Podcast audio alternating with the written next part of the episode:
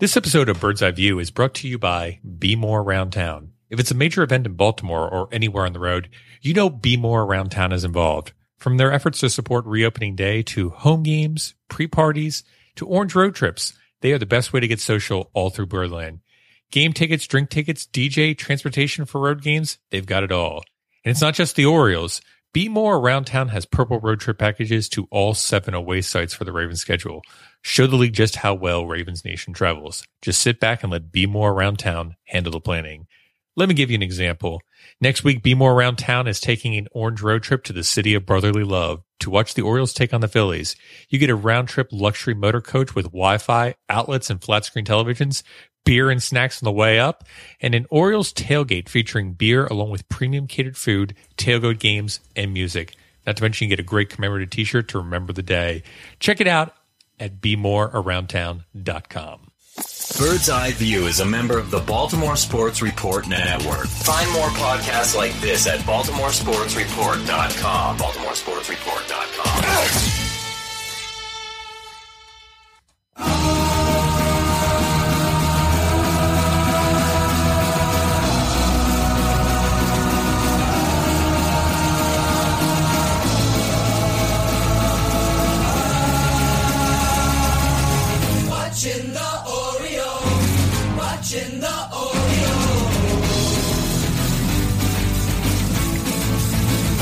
Watching the Oreo, watching the Oreo.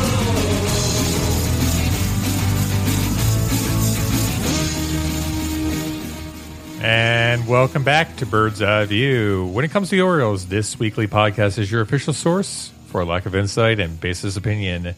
Today is June 8th, 2015. This is episode 125. I'm Scott Magnus, and I'm here with my big boy, my color commentator, Jake English. For those listening to us, you should be over at birdseyeviewbaltimore.com, but you could also be checking us out at Baltimore Sports Report. Check us out there um, for post-game shows that are on Tuesday and Thursday nights. Uh, we're normally there pretty much every Tuesday and Thursday night because we just love to talk about Orioles baseball and be frustrated when the Orioles eventually lose on Tuesdays and Thursday nights. Uh, but you should also be checking out Baltimore Sports Today with Zach Wilt and Burns, talking about Baltimore sports each and every day. Giving them a subscription on iTunes. They they need it, and uh, we, we like to support our friends. You should also be checking us out on various other third party applications such as Stitcher, Mirror, and Double Twist. And I suppose that iTunes product I just mentioned. Give us a review if you get a chance. And most importantly, check us out on social media at Facebook and most importantly, Twitter at Bird's Eye View, B A L. With that, Jake, most important time of the show. What's your drink of the week? My drink of the week is, uh, well, Scott, it's sloppy seconds. Okay. We had a great event here at Casa de Magnus uh, this weekend to celebrate I don't speak me- Mexican. to celebrate the 30th birthday of a good friend of ours, Jamie Baker. And in doing so, you had a little bit of, uh, well, it was some beer left over. Yeah. Um, so I'm drinking a Harp Lager, which was uh, left over in the fridge. Great party idea, by the way. It was a beer around the world party. Yeah. Participants brought beer from a different country as assigned ahead of time, and it was a total recipe for a headache the next day.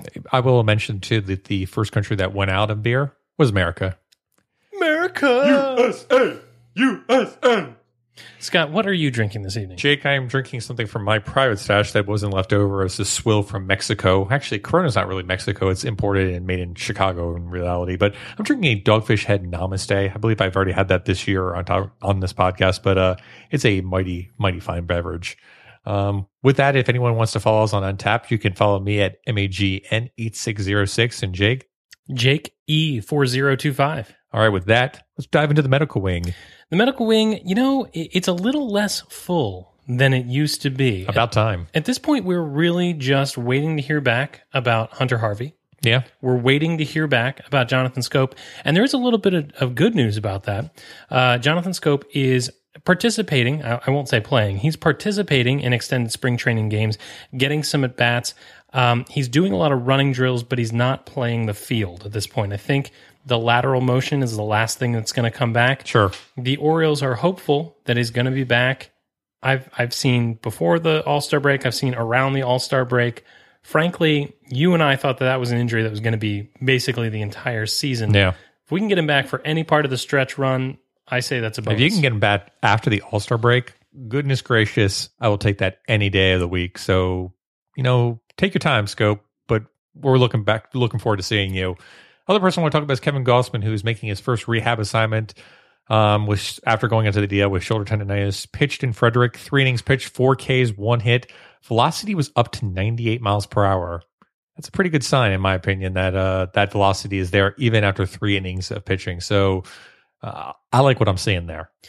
Look, everybody loves the velocity almost as much as they love the long ball, but I got to be honest, I'm only going to be happy with Kevin Gausman when I see that he's going six, seven innings. Sure. And you know what? That velocity is not going to be there in those long starts. That velocity is something that's going to creep back down to 93, 95. I think in the late innings because that's what he's going to need to stay at to be able to continue on every fifth day. Yeah, I do remember last year in Boston, though, in July, when he actually only went five innings because he was getting mercifully Torched. torched in terms of um, foul balls after foul ball after foul ball. But he actually had a good amount of strikeouts that game. And uh, I remember he was, I think he struck out Mike Napoli on a 99 mile per hour fastball to end the inning. So I think it's similar to what we saw with Mike Wright, where he can amp it up if he needs to. Um, but you're right, there is a little bit of velocity drop over time as he progresses through the game. But I think he's got that enough of that stuff where he can dial it up when necessary. Um, it'll be interesting to see more so if he's developed that slurve like we've talked about, and whether that is going to be a, a decent pitch for him. Another individual I want to talk about, um, which is a pitcher that had high status coming out of spring training, uh, Jason Garcia. You mean we were high to think that we could keep him on the 25 man roster? Yeah, that's pretty much what I'm going for. Jason Garcia has dropped off the map entirely. There really is no talk about when he's expected to be back. I know Roch Kubatko had a injury report from him and said, yeah, he's progressing, which is slang for let's hope nobody else notices him. This is not the Rule 5 pitcher you're looking for. Yes. Um, you know, I'm, I'm a little surprised that he wasn't involved perhaps in that Alejandro De Aza trade. But in all honesty, I'm not entirely surprised because if that's the case, then he would have had to be exposed to waivers and maybe someone would have picked him up. So, uh, Jason Garcia, the last time we checked in on him, he was going to go see the Tampa Bay Lightning play the Chicago Blackhawks in game one in Tampa Bay.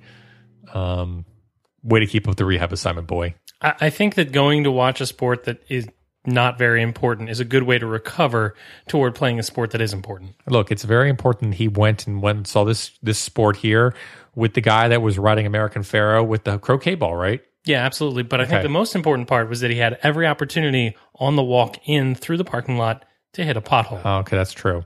Um, with that, let's go over to the twat. All right, this week on the Twitters, first I'm going to hit a uh, tweet from Orioles Uncensored, a great Orioles podcast, which you can find at O's Uncensored. Please go make sure you check them out. Uh, they tweeted as follows: Bud Norris, C plus, some good stuff, but needs to get better. My question is this: Are we are we grading on a curve? Like what? What are we doing? I thought his command was pretty good, and that was my biggest issue with Bud Norris through this whole game, the whole situation, which was command, command, command. Here was my biggest thing with Bud Norris. Sure. He bent, he did not break. Okay. He never imploded. Did he walk a couple guys? Yes. Did he give a, a couple back to back singles? Absolutely. But when men got on base, not all of them scored. So- and that is the difference. Yeah. So high LOB percentage, basically, which has been the Orioles' mo for Yeah. the past three Look, seasons. nobody's going to be perfect, and I'm not saying that he looked fantastic. Especially Bud Norris isn't going to be perfect. but I think that C plus might be a little harsh first time out of the gate. That's all. I'm going to give him a B minus. So just you know, at least raise the GP up a little bit. That's all I ask.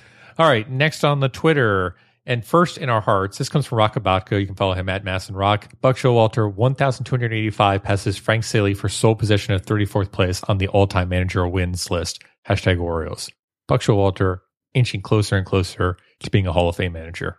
Absolutely. And, uh, you know, if he wins the big one here with the Orioles, he, he absolutely will be. Guaranteed. Guaranteed. what I really want to look forward to is having Buck Showalter known as Orioles manager and some other stuff. And the guy who is mentioned as second to Earl Weaver as the managerial, you know, candidate of choice here in Baltimore. Uh, next on the Twitter, a little something that it shows just how amazing going three for four will do. Uh, the good things it can do for a fan's outlook. Ranting Oriole Bird, who tweets out at Ranting Oriole, tweets, Baseball is fun again. Ah, what going nearly 500 will do to you after losing five in a row. Three of their last four. Uh, okay, three of their last four, but they lost five in a row. Scott, I look at I look at it as three of the last four because my glass of excuses is half full. Okay, that's fair. Can I talk to you about something? Please do. Baseball is really weird. I've heard. Yeah. So Jeff Hassan posts, and he, you can follow him at Jeff Hassan. It is June 7th, and the Minnesota Twins have the best record in American League. That is all.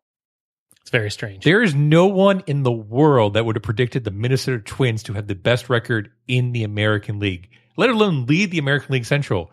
The Minnesota Twins, I don't know what they're doing, but they've harnessed some of that devil magic that the Cardinals have had, and uh, it'll be interesting to see how long that lasts. I know we said it oftentimes in 2012, it can't last, it can't last, it can't last.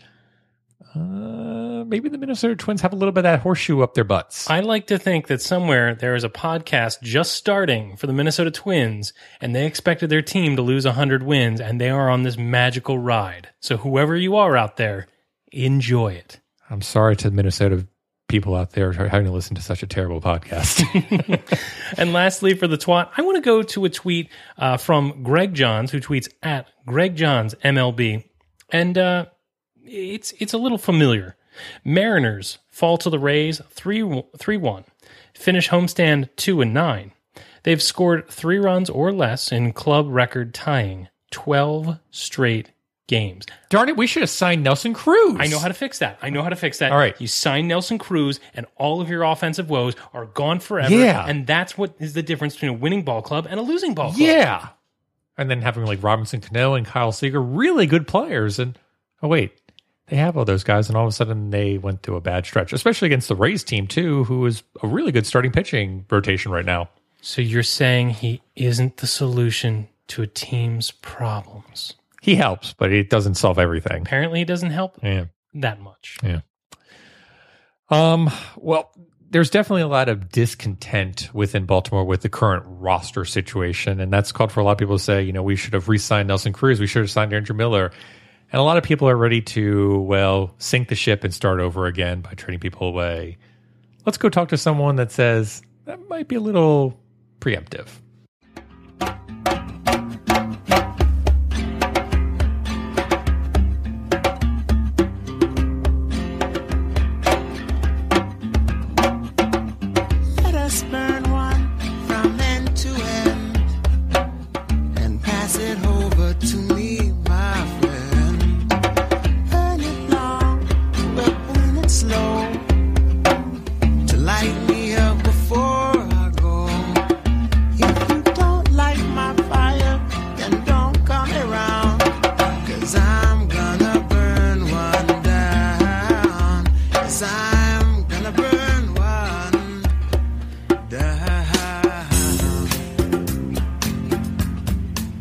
You know, Scott, one of the big storylines ever since spring training is that we continue to hear about this upcoming offseason with 11 pending free agents. Well, you know, now it's 10 with the departure of uh, Alejandro De Aza.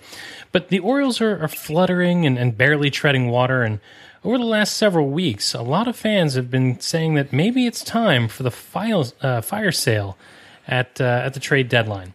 Andrew Stetka of Eutaw Street Report wrote about this very topic in his weekly column over at MASN Sports. You can find his thoughts over there every Monday morning. You can find him at Eutaw Street Report on Thursday. Andrew made the key mistake of coming here to talk to us here at Bird's Eye View. So, Andrew, thanks very much for your time. Uh, it's a pleasure, guys. All right. So your uh, your article discusses whether or not the Orioles should wave the white flag in 2015. What do you think? You know, I don't think it's time. As much as everybody has kind of talked about it, um, you know, everybody wants us to sell and sell, sell, sell. That's all I've heard, really. Um, there's no hope for this team. There's no, there's no offense. Uh, you know, there's not enough pitching, and I just, I, I don't, you know, number one, it's early June. Um, you know, the trade deadline is not until the end of July, obviously. So it's, it's still a little early for me to even talk that way.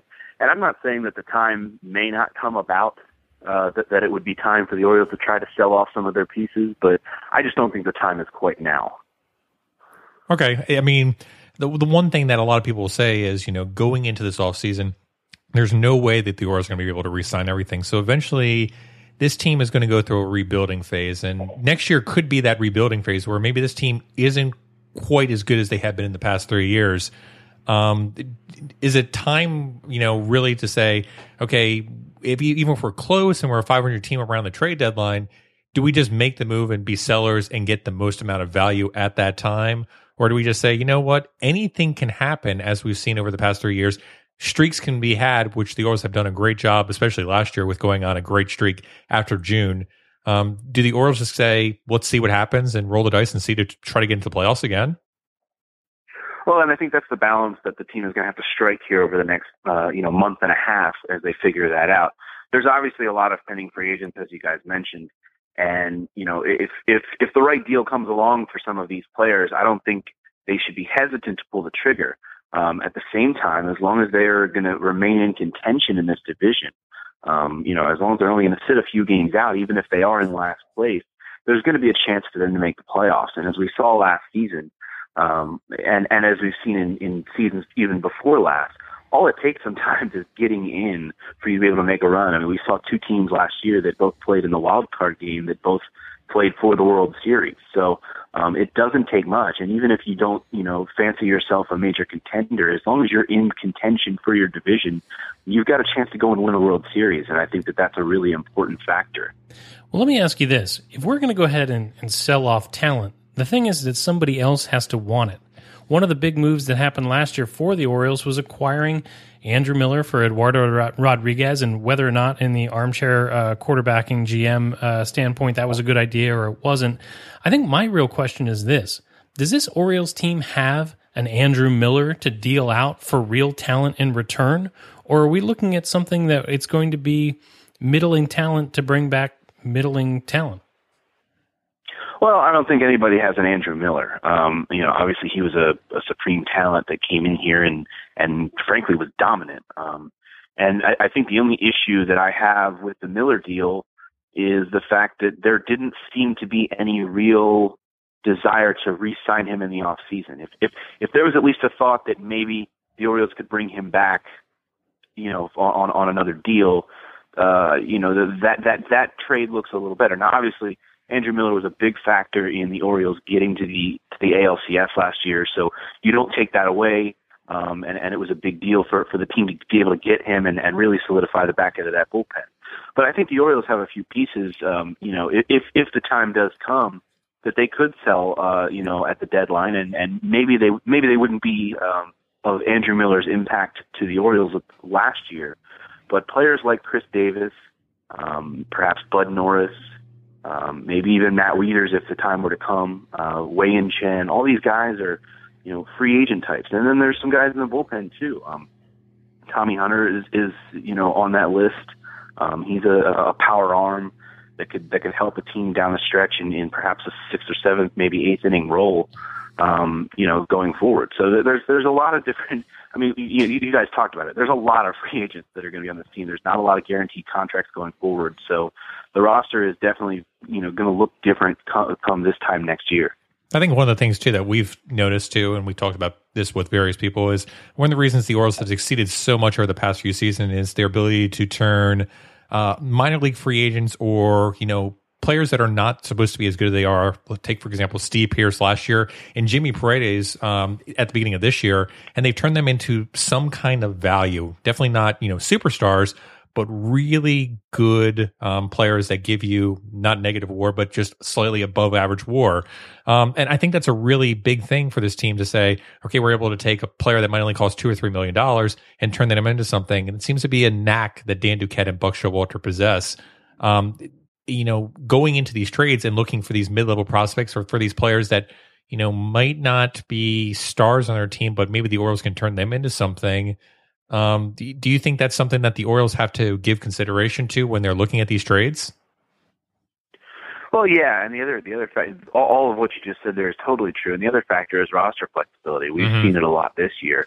Uh, this is a team that doesn't have a lot of it. They need guys that you know that are that are younger, that have less service time, that that have the flexibility to be able to be sent down to the minor leagues. Um, players like Mike Wright and Oliver Drake um, and Tyler Wilson, you know, these young guys that are that are you know coming up and contributing to the big league roster, but can also be sent down and you know give the team a little flexibility in that way. Um, those are all crucial factors in, in you know Dan Duquette's way of building a roster.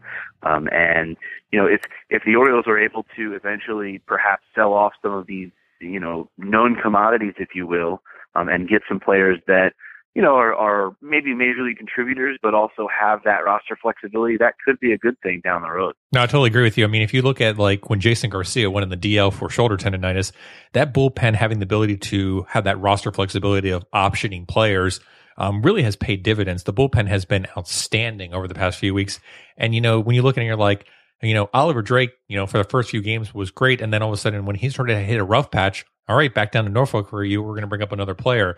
That cycling in and out of when players are hot and then when they go cold is, uh, again, a, way that the Orioles for the past three seasons have basically contributed to not having a lot of players negatively contribute to their war, but again, have little tiny things to build up into a massive thing. We've also seen negative war players such as Everth Cabrera, Alejandro De Aza, and Ryan Lavarnway, who have been absolutely poor and given us a negative war, have been designated for assignment or released by the Orioles as well. So I think that's going to be, I agree with you, that's something that the Orioles are going to continue to do. That's the way they've succeeded over the past few years. Jake, I think you had a question. Yeah, I wanted to piggyback on your uh, your comment about minor league free agents. My question is this: uh, with the success that the Orioles have had with minor league free agents, does it make the the uh, restocking of the system with these mid level prospects that would come back for a deal for a guy like you know uh, Bud Norris or or a Chris Davis or something like that? Does it does it minimize the impact and the necessity of these deals because the Orioles are so good at finding the diamonds in the rough elsewhere? You mean like Chaz Roe?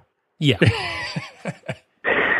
I don't know if it minimizes the impact. I think anytime you're going to trade a player, if you you know if you're going to trade a player like Bud Norris or a player like Chris Davis, I think you need to get it right. Um, you know, I don't think you can screw that up and and look at it as okay, it's not a big deal. You know, we can still be successful even if we screwed that trade up. Oh, I the Orioles can are, screw it know, up. If if you're going to deal those players, it's it's it's got to be the right move. Um, and and I think long term, you know, the, the, the Orioles are still looking at. they still have a lot of players that are even in the system that they really need to get a look at. They really need to find out down the road if if these players are going to make an impact. Um, we we already talked about Mike Wright, Oliver Drake, Tyler Wilson, who we've seen this year. I think the Orioles want to find out if those guys are contributors. Um, whether they're back into the bullpen guys or whether they're starting, you know, starting rotation type of guys like Mike Wright, we think we think he might be a starter. So, you know, if they do end up dealing a player like Bud Norris, maybe Mike Wright just slips right into the rotation and they it's a sink or swim time and you find out. Um, you know, Kevin Gausman's another big factor here. They want to find a spot for him when he gets healthy. Um, you know, you don't want to you don't want to put him on that train to Norfolk. I've been touting this all season. Um, you know, why waste innings with him down with the Tides when he can be pitching for the Orioles um, and not in a bullpen role? If you if you really think these guys are are going to be contributors long term, you want to kind of get a look at them. And that's the other the other factor here with with you know the the quote unquote sell off some of these players uh, mantra is that you're you have some players down there right now that it could possibly be contributors, you know, as early as next season, as early as uh, we're talking April of, of 2016. So uh, the other the other name that kind of comes to mind is Christian Walker. Um, Chris Davis could could be on his way out of town here in the near future, and and you know you, they want to find out if Christian Walker could be the first baseman of the future. One of the things I want to talk about uh, in that regard too is all these minor league talents coming up. Um, the Orioles have certainly had some really good appearances here. Um, you know, last year Dan Duquette was talking about it with prospects, and he said, you know, we oftentimes use our prospects to go out and get bigger and better players. Andrew Miller, of course, was one of them. Um, but my, my question is, is there a chance the Orioles may be showcasing some of these prospects, and how close do you think the Orioles would need to be to consider buying at the deadline and trading away some of this talent?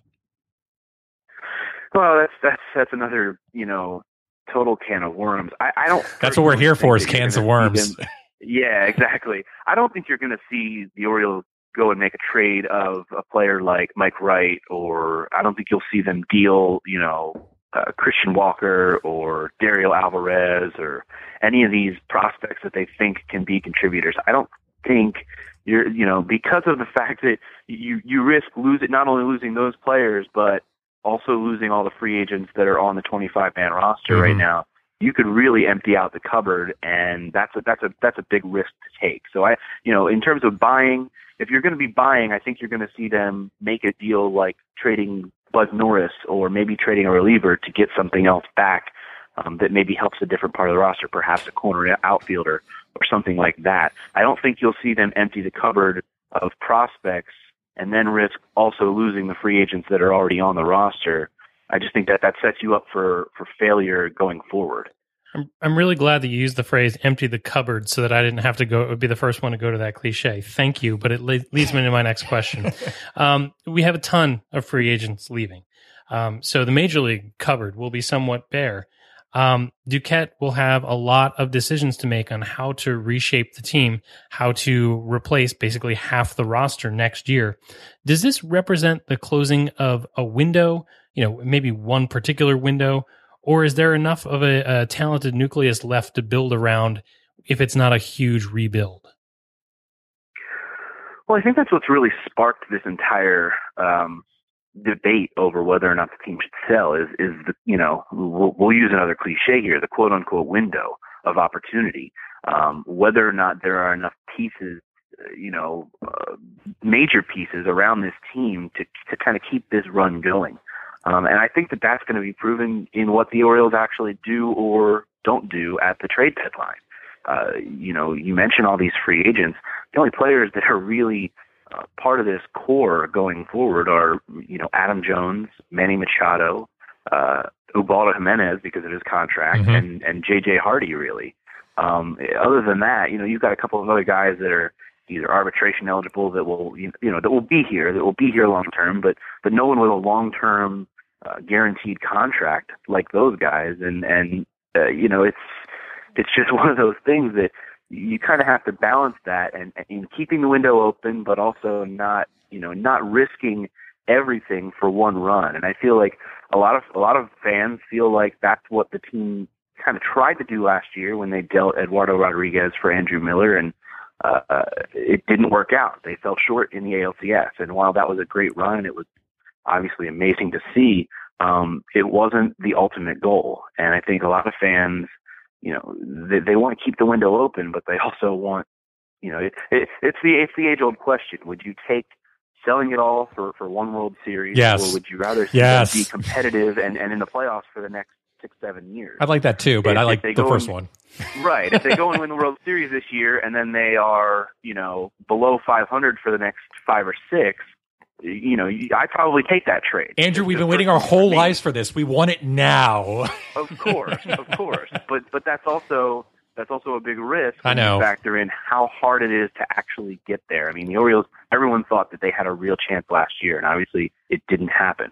Um, I, I honestly, you know, going into the playoffs last year, and especially after the Orioles beat the Tigers in the division series, I thought they were winning the World Series. I legitimately did.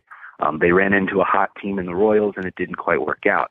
It, just it just proves how hard it is. There's there's there's so many teams after the same goal, and if you don't strike that perfect balance, um, it, it, you know sometimes it doesn't work out. So do you risk it and go for it all, and you know say say they fall short again this year, even if they were to make the playoffs, but then heck make a run to the ALCS or to the World Series but not win it, and then sacrifice perhaps the next four to five to six years of talent, or do you do you continue trying to build this window and and and keep it open for the next five to six years, and you know get a get a couple different shots at the playoffs and and maybe make a run. It's it's a weird balance to strike, and it's you know it, it's not just in baseball. We see this in a lot of sports um, where you know teams try to keep that competitive window open, and that's what the Orioles. You know this this trade deadline is going to prove to be very crucial for the Orioles to do that. Yeah, I think you're absolutely right. I mean, not only was I after the Orioles uh, beat the uh, Tigers expecting them to, to win the World Series, I thought they were going to solve world hunger,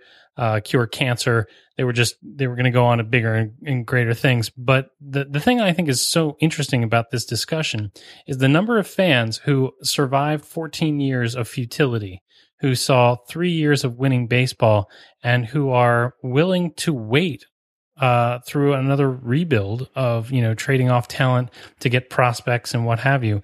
That seems like an interesting dichotomy to me. A, a, a fan base that was impatient, that had heard enough of the excuses, that had heard enough of the plans, who saw a team win on the field, uh, would then be okay with basically trying again because uh, you know.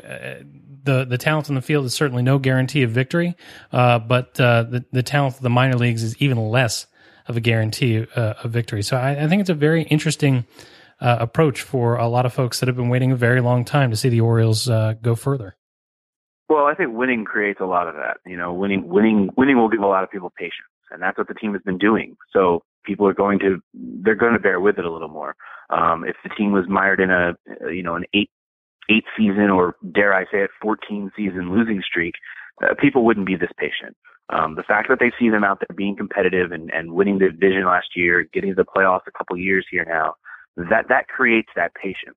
And I, I think it's an interesting balance between, you know, I don't think te- I don't think fans are ready to see this team rebuild. Um, I think they're ready to see them, if I may use another cliche, retool.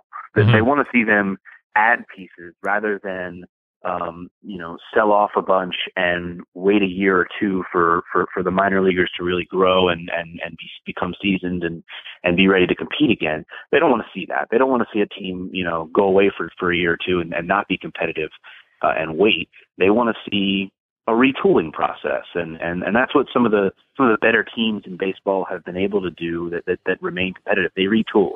Uh, look at the San Francisco Giants. They just seem to, kind of retool every year and, and if they lose a piece here or there they they pick up pick up someone else off the scrap heap and and make them good again and that's what that's how that's how baseball teams are successful and and and year that's how they compete year in and year out I totally agree with you, Andrew, and that is a good way to close out this interview with, you know, you're coming into perhaps one of the greatest off-season free agency markets, um, probably in the past five or six years, and the Orioles going to have over sixty million dollars in their budget to spend on free agency.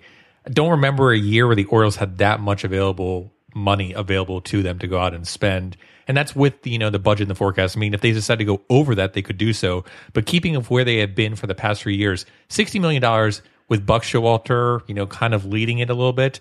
Uh, I think it's a very good process to be in, especially with qualifying draft picks potentially coming back too for Davis, Wieters, uh, Wei-Yin Chen, and even Bud Norris if he, you know, all of a sudden improves during the second half. But yeah, I think Orioles expectations are high, fans' expectations are high, but the trade deadline is going to be a good indication of what's going to happen. But also this offseason, whether the Orioles go out there and spend on free agency is going to be a big telltale sign. Andrew, um, let everyone know where we can find you again. Uh, yeah, no doubt. I'm, I'm writing at MASNsports.com uh, every Monday morning, uh, doing a guest blog there. And then on Thursdays, I'm doing a, a little piece that I call Thursday Thoughts. I've kind of modeled it off of, uh, you know, Sports Illustrated's Peter King, his things I think. Um, I've just kind of ramble on and, and, and write about some stuff that I, you know, am, some Orioles related things that are on my mind and, and some, some talking points, kind of like we're doing right here, uh, with this trade deadline discussion. And, uh, that's every Thursday morning at, over at EutawStreetReport.com. And for those that want to follow Andrew on Twitter, uh, you can follow him at A Stetka. And Andrew, we appreciate you coming on Bird's Eye View again. We look forward to talking to you in the future. Anytime, guys. I'm just a typical American boy from a typical American town. I believe in God and Senator Dodd and in keeping old Castro down. And when it came my time to serve, I knew better dead than red. But when I got to my old draft board, buddy, this is what I said. Sarge, I'm only 18, I got a ruptured spleen, and I always carry a purse. I got eyes like a bat I say, by the time you hear this podcast, you will know that the Orioles selected DJ Stewart, outfielder from Florida State, uh, projected to be left fielder. Orioles picked him with the 25th pick. And look, we're not going to pretend like we've been following this guy throughout his career from travel ball to high school to the time I brought him orange slices at college. But what we can tell you is this. Um, he's got a great on base percentage at 500, uh, really weird batting stance. Um, you know, slightly above average, you know, defense. He could be a decent corner outfielder, but definitely not the world beater like we expected. But really good in sparing the ball across the field, both the left field, right field, and center field. Just a really good uh, aspect for people can't shift against him. Should be a really interesting player to watch develop. Um, definitely has some tools. I I think they went after a polished college bat, which is actually something I, I saw in the approach when they got Matt Wieters. You know, Matt Wieters, of course, was Jesus and cleats and all that other kind of good stuff, but it was a, a player that was going to be somewhat ready. I, I think when a team picks a college player rather than a high school player, they forego getting that guy in their system, the high school kid in their system, and and raising them right, and rather getting a, a product that they can push towards the majors sooner. I, I thought it was an interesting choice with their first round draft pick. I, I know that you thought that maybe they could have gone another way. I mean, I think at the thirty, they have a thirty-six pick here, and we're going to see what they draft there. But um, I think it was a little, little early. But the Orioles are certainly drafting college bat because they need something now. And you know, with the recent draft selections, uh, the major league roster hasn't been filled a lot with position players. Um, Matt Wieters was, of course, back in 2007, and that certainly seems like it's a long time ago. Um, Brian Matusz has been a disappointment. Um, a- and, since 2007, the Orioles have only seen Matt Wieters, Brian Matusz, Manny Machado, Dylan Bundy in a very limited capacity, and Kevin Gausman in the majors in some capacity. Um, certainly not a great track record of getting players to the majors per, for prolonged periods of time. And Bundy and Gausman are major question marks at this time, whether they can actually ever reach that can't miss level that they were as being top prospects. Um, and Hunter Harvey is another selection that appears to be somewhat in can't miss territory, being a middle round territory, middle round pick.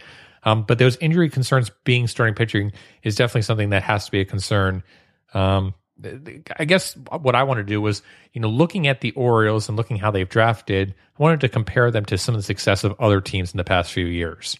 And looking at the numbers in terms of players going into the team and looking at it in terms of war, which I know people have sometimes an issue with, the Orioles are pretty much dead last or in the bottom uh, of the league in terms of percentile. So certainly not something that the Orioles have had a good track record of, and I don't think any Orioles fans surprised by this. No, and, and you say, you know, oh, we're going to use war here, but I, I think it's just as good a tool as any of looking in general at a high level of whether a player is good or not. But you look at teams that succeed at this and you look at teams that are bad at this, and it's not hard to see. The Orioles are bad at this. And you look back at the the picks that they've made over the last we'll call it the last 10 years and teams that are a little better at it.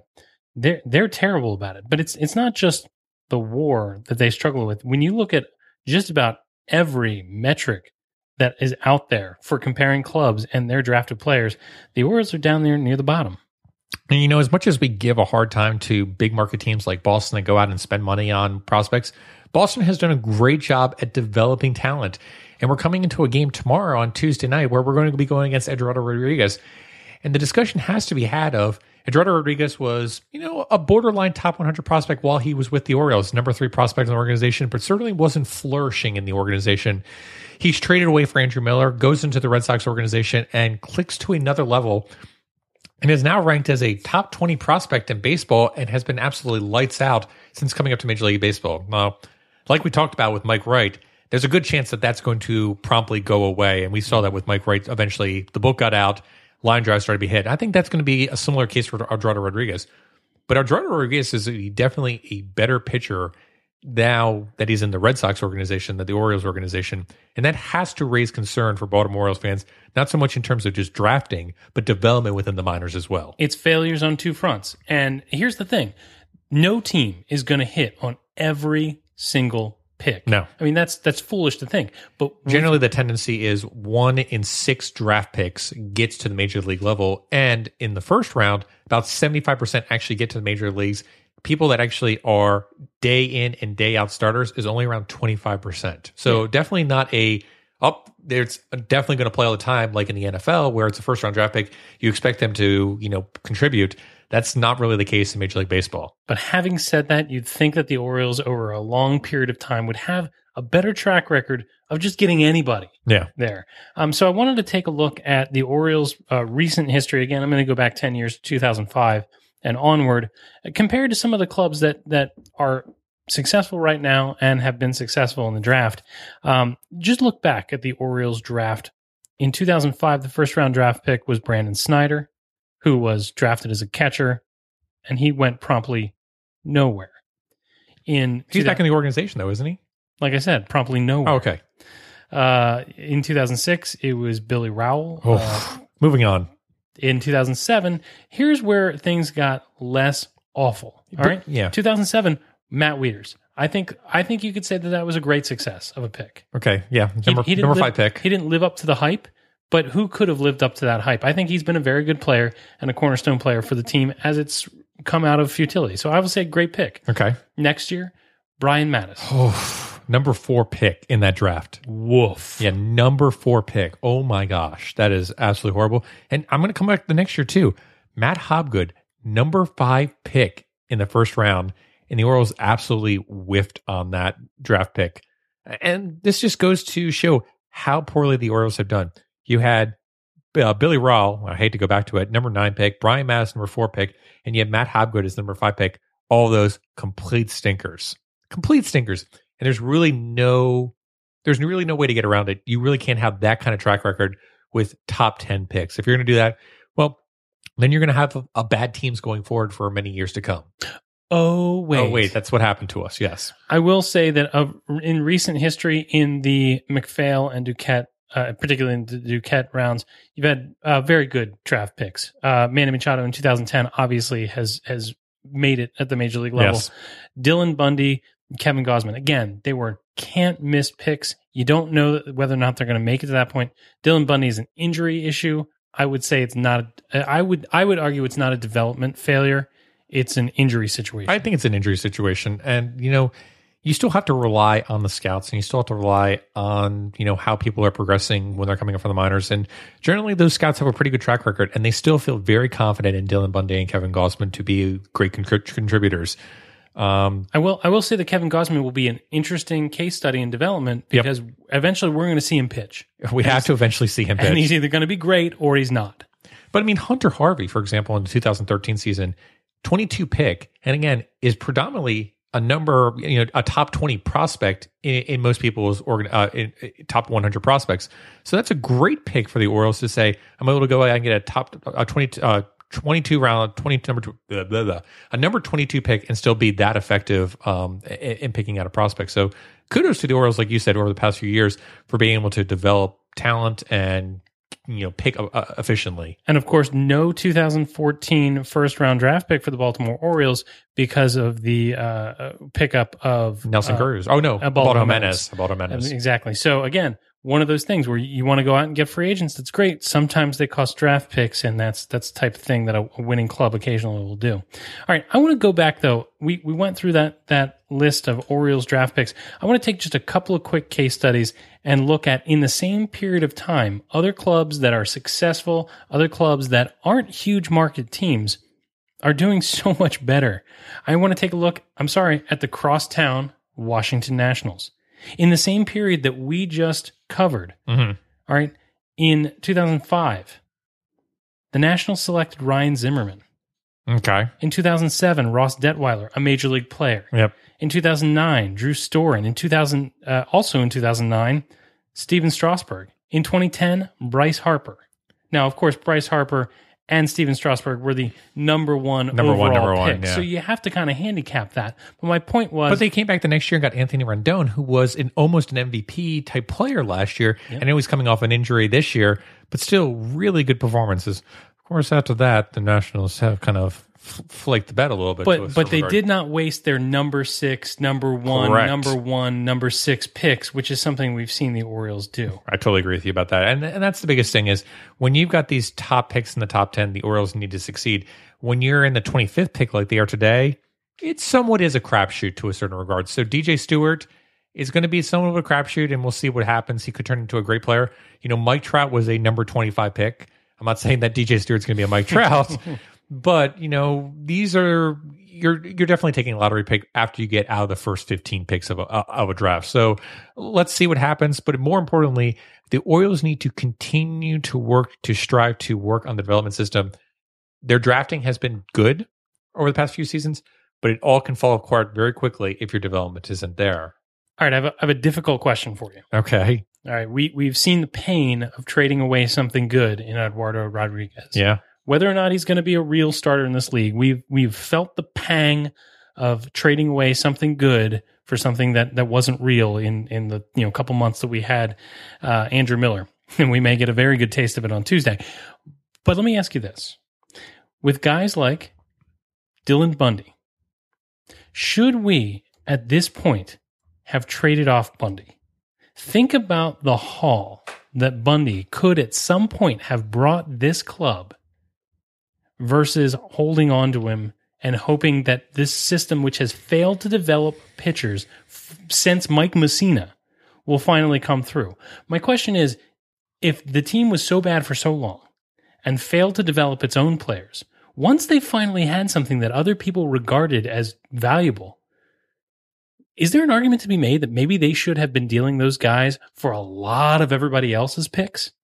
Um, that's possible, but that comes back to the whole discussion we had with Stetka, and you kind of got to grow this talent, and eventually you got to you have to get back to that point which we discussed, which is you've got to get to another top of the rotation starter in a Mike Mussina because you can see how much of a benefit it is for you to have, especially in the playoffs. And Mike Mussina during the 96 97 playoffs was amazing. In the 97 playoffs, I've never seen a pitching performance any better in the playoffs, except for maybe Madison Bumgarner last year.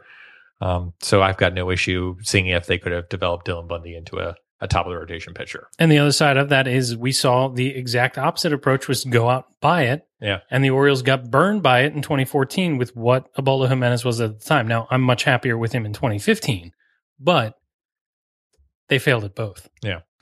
All right. Well, you know, we can rattle on about failures of the past and everything like that, but let's talk about failures of this past week. Let's go talk some fantasy boss.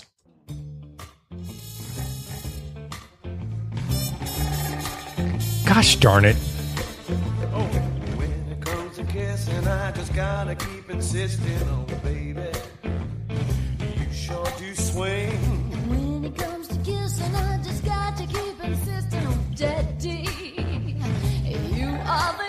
Baby, you got me beat up and down, inside out and across.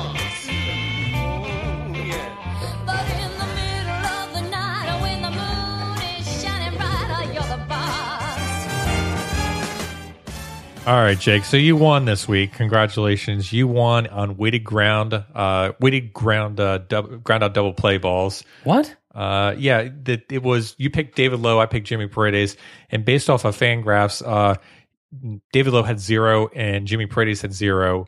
But I think David Lough, off of the six significant figure that it went out to, because he only had twelve plate appearances to Jimmy Paredes seventeen. I think that means you're the winner.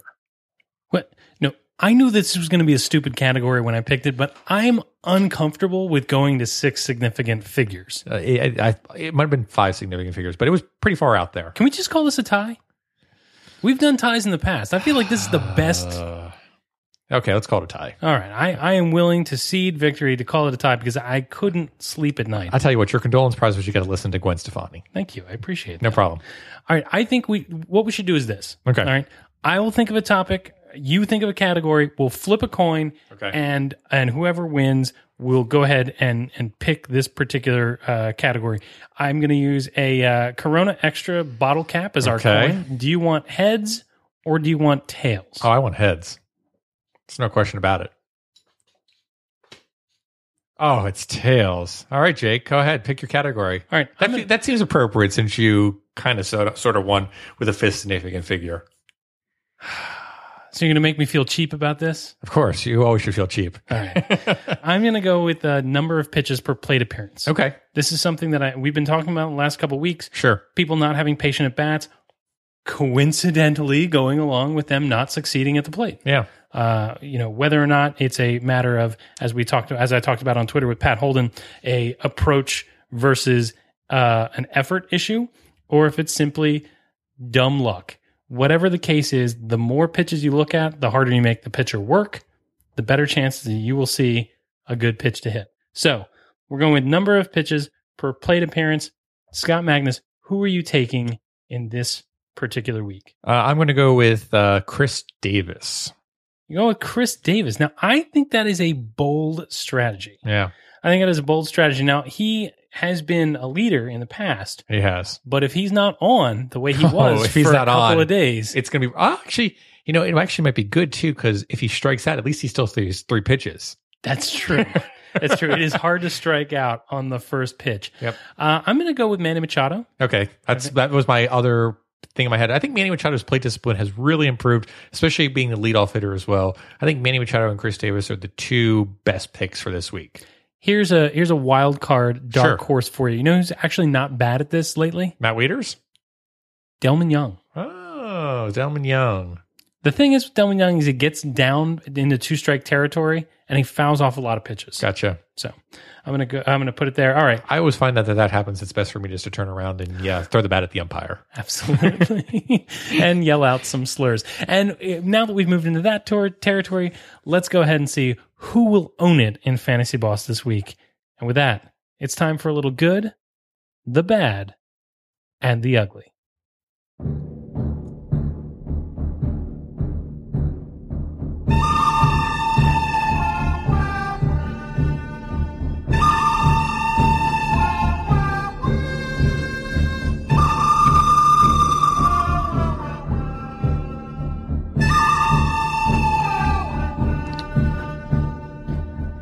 That's right. It's time for the good, the bad, and the ugly. Usually, how this works out is that Scott uh, gets to go last because the quality of his rants far exceed the quality of my own. So, for the good, you know what, Scott? I'm actually going to hold on to my good. What? Yep, I'm going to hold on to my good. We're going to This come is back. to it. unprecedented. I'm going to hold on to my good. We're going to Okay. come back to it at the end. Scott, what's your good for this week? My good for the week is going to go to Matt Wieters. A welcome sign to see him back, come back in the lineup on Friday, and was uh, pretty instrumental, I think, in terms of the lineup. But the most interesting thing I saw was the Deke in order to get the triple, which is pretty cool to see. But had an absolutely banner three games, five nineteen wOBA, two forty four weighted runs created plus. But the Deke for the triple gets me his good for the week. Good job, Matt Wieters. Keep up the good work. Isn't this the player we thought we were going to see in 2009? Uh, let's not go that far.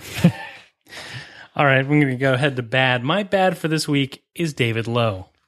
Look, David Lough, you were giving the team no reason not to DFA you, and their trigger finger is a happy. At this point, the club has already said that they are bringing up Nolan Reimold. What have you done for me late? No, not lately. What have you done for me? Period. You have given me nothing to say. Do not DFA this player. He's a backup center fielder. He has done nothing to say. Do not DFA this player. He plays backup center field. That is not something he has done. He did it when Adam Jones was hurt for two games. Yes. Yes. That is not a talent. That is a happenstance. Oh, okay, gotcha.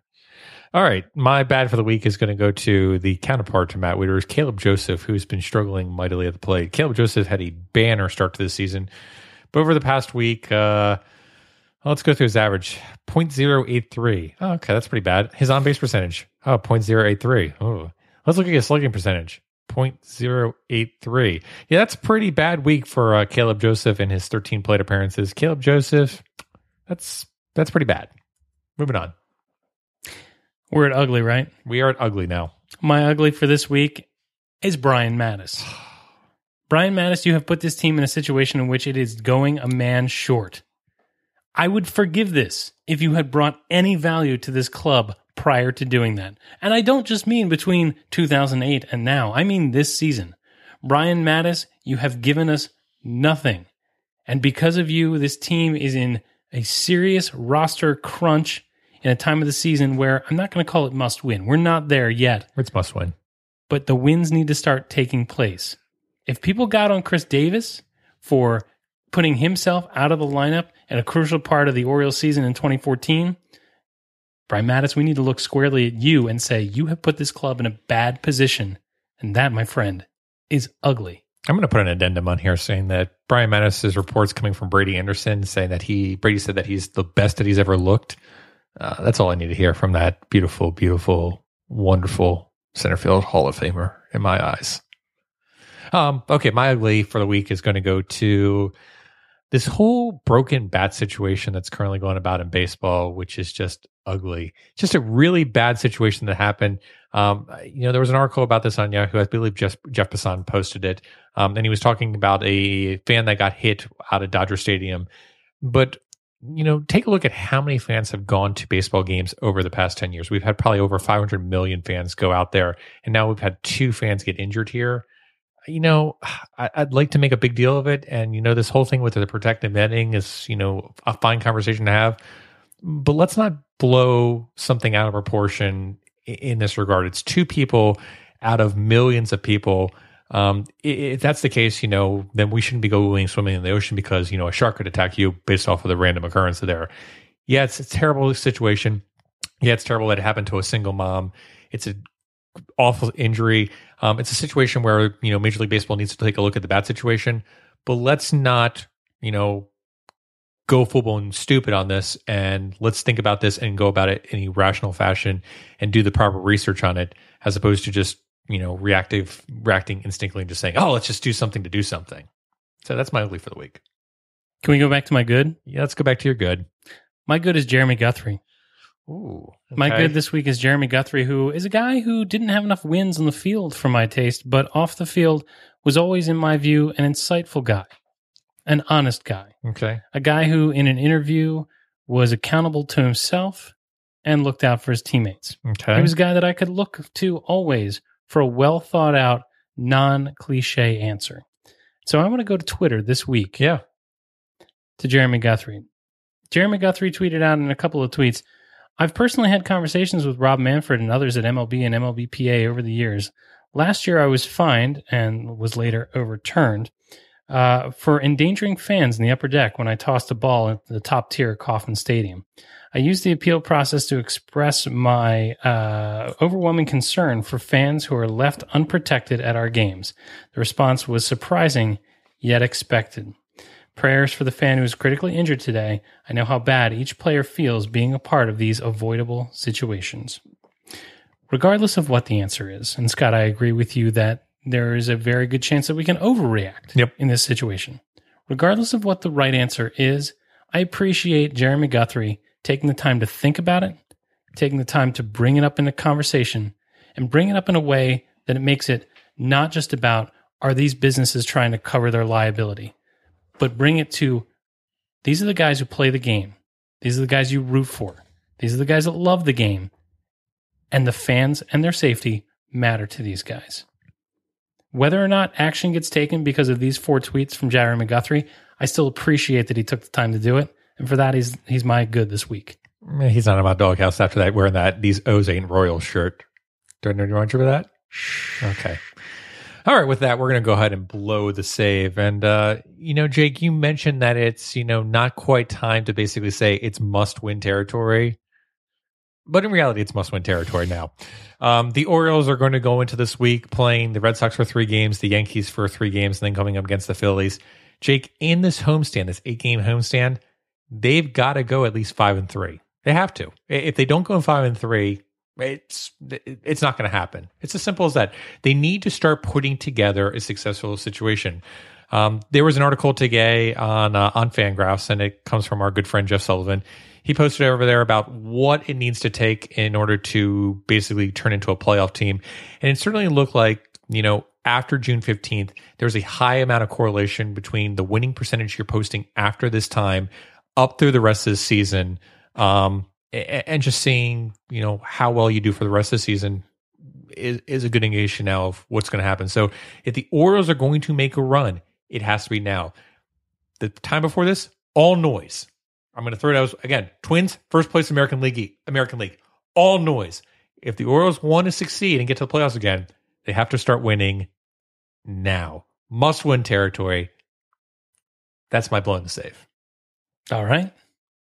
All right. Well, with that, I guess we can uh, go ahead and start closing out the show because, um, well, the show's gone long again. I apologize to everyone for having to sit with us for nearly an hour about this time.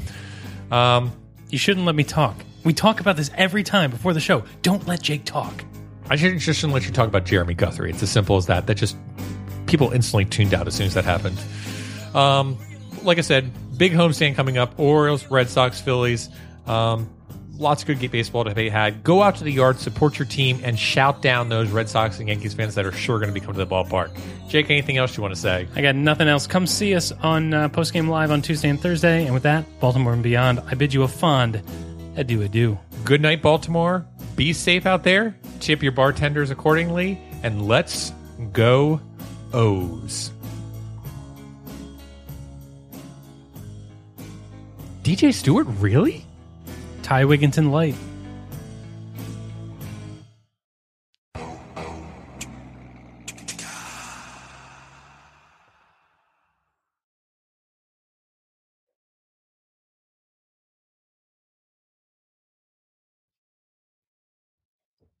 You're still here? It's over. Go home. Go.